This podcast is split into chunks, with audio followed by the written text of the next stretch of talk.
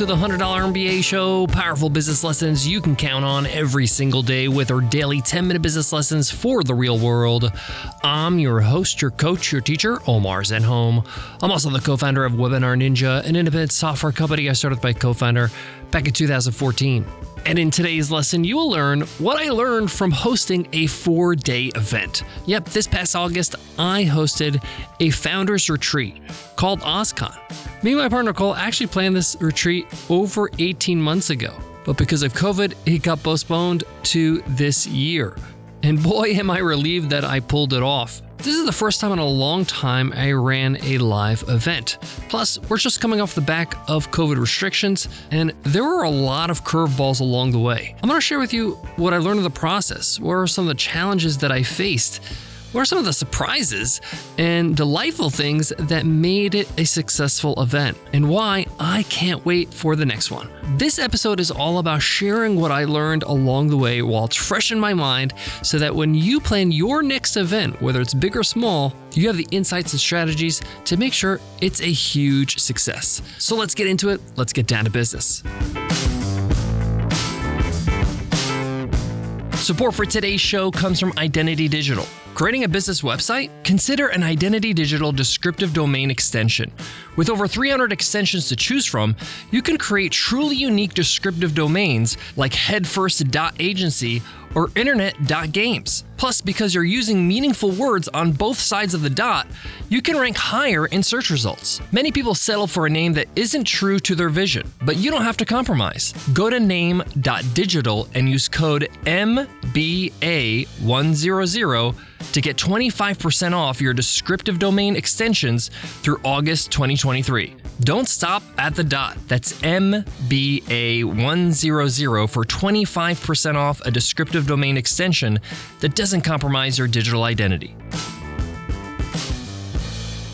Having the right tools to run your business is really important, and that's why we recommend Xero. Xero is the easiest, most powerful accounting software we know. And the reason why we know is because we're big users. We run all our businesses with Xero, It integrates with our banking, all our financial apps and payment processors.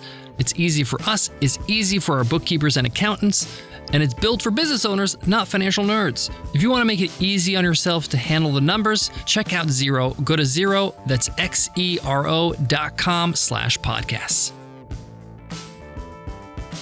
Before I jump into all the insights and the things I learned along the way pulling off this 4 day event, let me describe what it was. Nicole and I wanted to create a special event that's a little bit different than the ones we're used to going to. Most of us are used to going to big conferences where we meet hundreds, if not thousands of people. We usually have to fly 10, 15, 14 hours away if you live in Australia. By the end of each day of the event, you're usually exhausted, your dogs are barking, got sore feet, you got a sore back, and you need like a week off to recover from a typical event. We didn't want to pull off an event like that. We wanted an event that actually got people to feel recharged, feel renewed with a new perspective. A retreat for busy business owners that don't make time for themselves to recharge their batteries and meet interesting people. I wanted the attendees to meet people and get to know them on a deeper level. I really was tired of kind of meeting people at conferences and it was just sort of shallow conversation and really don't get to know each other as friends. So that was the genesis of the idea of OzCon, where we wanted to make it purposely small. Only 12 founders for the first time around. And the reason why we kept it small is so that you have enough time to get to know people over the four days. Two, we wanted to make it intimate and sort of private so you feel comfortable being yourself. And lastly, we didn't want it chock full of sessions. We wanted organic conversations. We wanted it to be fun. We wanted it to be relaxing and just something that you look back on and say, man, that was one of the best few days this year. As entrepreneurs, we're busy. We don't have time to plan these types of things for ourselves or curate a group of people that we could do it with. So, Nicole and I decided to create this event ourselves. It's an invite only event, and we wanted to make sure that we had the right people in this group. And that's the first thing we learned is that the crowd, the attendees of OzCon really is what made it a success. Having the right people with the right dynamics from different backgrounds, from different uh, businesses or offerings, offering different types of insights really made it a rich experience. It's the one piece of feedback we got over and over. So I made a note of it. I made a note that next time around, when we plan next year's, it's imperative that we make sure we choose the right people, people that we know well and we vet and we know will jive with the rest of the group. This is quite difficult. We got lucky the first time around, but it's so important because the people around you in an intimate setting like a retreat for four days, it's going to affect your experience. The second biggest takeaway is that we did OzCon around the activity of skiing and snowboarding. Yes, there's skiing and snowboarding in Australia. It's a short season of three months, but it's pretty fun and epic. Now, the reason why is because of a couple things. One, we wanted to have a shared experience. We wanted to create a shared experience for the group that wasn't all consuming, meaning it allowed time for people to have conversations, side chats, get to know each other. And skiing and snowboarding is great for that because you're not skiing or snowboarding constantly, right? You are stopping, you're going down the hill, you rest halfway. Once you get down, you're waiting online for the lift, you're talking on the actual lift, you're having lunch on the mountain, all that kinds of stuff. So we wanted an activity that would allow for that, and snowboarding and skiing was just perfect. Now, this is the thing about niching. We realized that, hey, if we choose something like this, that means people that don't like snow or don't know how to ski or snowboard may not attend that was a trade off that we were willing to make because of how effective this activity was for the purposes of networking and bonding and building relationships. Now, mind you, there were a handful of people at the event that couldn't ski or snowboard, but they learned. And that in itself is an experience they bonded over. At the end of the event, we did a feedback survey from all the attendees, and this concept, this activity ranked the highest out of all the activities we did. People loved it and can't wait for next year. So it's important when you run your event to survey your crowd to know what they enjoyed, what they did, and what how you can improve. But I find that the survey actually served best because it told you where to double down. The survey tells you, hey, you're doing this well. Don't stop doing this is really what drives the experience forward. That leads me to the next takeaway. At the last day or the last night of the event, before we started to play a game, we took about 20 minutes to ask everybody who's attending the event to do the survey, the feedback survey. It was an anonymous survey that we made on Google Forms.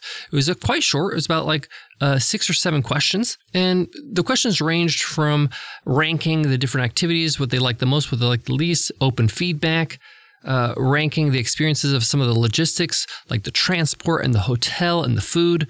And we'll get into that later. But we actually got them to do the survey then and there. I didn't want to just send them a link and say, hey, do this whenever you can. I run events and I've done that before, and that's a mistake. Take the time, make their survey short so they could do it in 10 or 15 minutes. And what we did, we just literally said, here's the link. We send it to our Slack group complete the survey right now. It's going to play some music in the background, enjoy some crackers, some chips, some cheese, a drink while you're doing the survey. And it was just part of the actual schedule. And in 20 minutes, I had all the survey answers in the Google Sheet and I didn't have to chase anybody down. Pretty cool. And I'm so glad we did that. Now, I mentioned logistics. This event was not easy to pull off from a logistical point of view for several reasons. One being that we're in the post COVID era right now, hopefully. But more importantly, because of this, there's a massive shortage of team members and staff across all different industries in hospitality. For example, we had two bookings with different bus companies with drivers to drive us down to the mountains. It's about a seven hour drive from Sydney to the Snowy Mountains. This is included in their ticket. They get transport, and we were all set to go with the driver, with the van, and I was going to get to relax and enjoy myself. But one company, in the span of the time we announced the event and when the event actually happened, went out of business. COVID. The other company had a staff shortage and had to cancel our reservation. And that happened really late in the game. I still had a backup plan, which is like, hey, let's all take a Greyhound bus, but those tickets were sold out. But I had a backup backup plan, which is not ideal, but it got the job done. I rented an actual minibus and drove it down. Yep, we're talking about a minibus with a trailer for all the luggage and equipment. It was a lot of fun, but it was tiring to be honest with you. And I was hoping that I can spend time with the attendees and get to know them. And in fact, one of the pieces of uh, feedback I got was we wish we spent more time with you and Nicole uh, but you guys were very busy, you know, organizing things understandably, but it's something that they would want for next time around. So logistically, the bus drive was, you know, a lot of responsibility. Luckily, it was very smooth and it was probably one of the highlights. People actually said this is the hidden gem of the event is spending time networking and talking to people on the road trip down and back up. But I'm glad I had some backup plans because of the COVID staff shortage. On the flip side, uh, we chose the best hotel and accommodation, which were like chalets in the mountain that we could find in the area, and that paid off. Why? The staff was brilliant. They had our rooms ready. They were organized. They had the bed configurations correct. They gave us enough keys for everybody. The breakfast was brilliant. From the accommodation standpoint, it was amazing. And it's because you get what you pay for.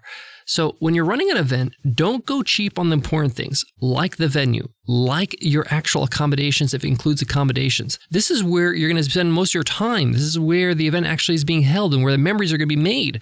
Make sure it's brilliant, it's well done.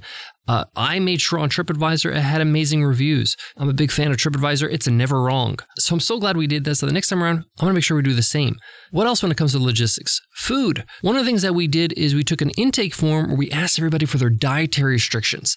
There were a few people that had some difficult dietary requirements, but for the most part, we were able to accommodate for it. But we could have done it better. We could have done a better job with it. We did well when it came to the meals and the restaurants because we contacted these venues in advance, but we didn't do so well when it came to the things that we catered, like the snacks, like the drinks. We could have done much better asking people what they prefer to eat when it comes to those things. We just made decisions on their behalf. There's a ton more I can talk about when it comes to the logistics, but let's keep it moving. What else did I learn? Well, let's talk about price point. I made it very clear to everybody that this is the first time we're running OzCon and it's going to be an MVP version, minimal viable product, meaning we're going to do our best to create a great experience, but we're going to do it at cost, meaning we're not really going to making a lot of money. We're going to try to keep the margins kind of thin. So that way we just pull it off and learn from it. Luckily, we negotiated a lot of deals when it came to the hotel. We booked way in advance to make sure we get the best price. Uh, we negotiated deals with restaurants and eateries. When you book in advance for lift tickets and all that kind of stuff, you save money. So we were able to kind of do a really good job with budgeting. And for the most part, we weren't that close to budget, meaning there was some breathing room, but there wasn't enough room to make it extra special. Now, everybody loved it. Great feedback. They said it was an amazing experience. But I'm a professional. I want to make even better. And the reality is, if I want to take things to the next level, I'm going to have to charge more next time around. If I want to take on some of the feedback that people gave me about what we can add or do better, it's going to cost money. And you have to realize it's okay to charge. It's okay to charge a bit more. It's okay to charge because people are happy to pay knowing they're going to have a fantastic experience especially for events that are four days, five days, they're going away. It's like a holiday for them. It's like going on a packaged tour. If you ever see those packaged tours, they're not cheap. They're five, six, seven, ten thousand dollars. And for good reason, because there's a lot that goes into them. I got more on today's topic, but before that, let me share with you some of our favorite tools. We all know the power of an email list and growing our email list, but managing it, automating our emails, making sure they actually get into the inbox, that's where ConvertKit comes in. ConvertKit is an all in one email marketing platform. I've used a lot of different email marketing platforms, and we use ConvertKit for a reason. It just works, it does what you need it to do. It's simple, it's easy, and it keeps improving every single day. Plus, you can start for free. Go ahead to 100mba.net slash ConvertKit to get started. We also love WP Engine. We host all our websites on WP Engine, and it's for good reason. It's the best. It's super fast, it's secure, and their support team is out of this world. It's like having your own technicians on call 24 7. Most of the time, when I need something done and I get on chat, they don't tell me what to do, they just do it for me. Exactly what I want. If you're hosting a website, especially a WordPress website, check out WP Engine And as a listener of the show, you can get 20% off. Just go to wpeng.in slash MBA and use code WPE20OFF. WP Engine, the best way to host your website. Before I wrap up today's lesson, I want to give you a few more takeaways that I learned from pulling off a four day event.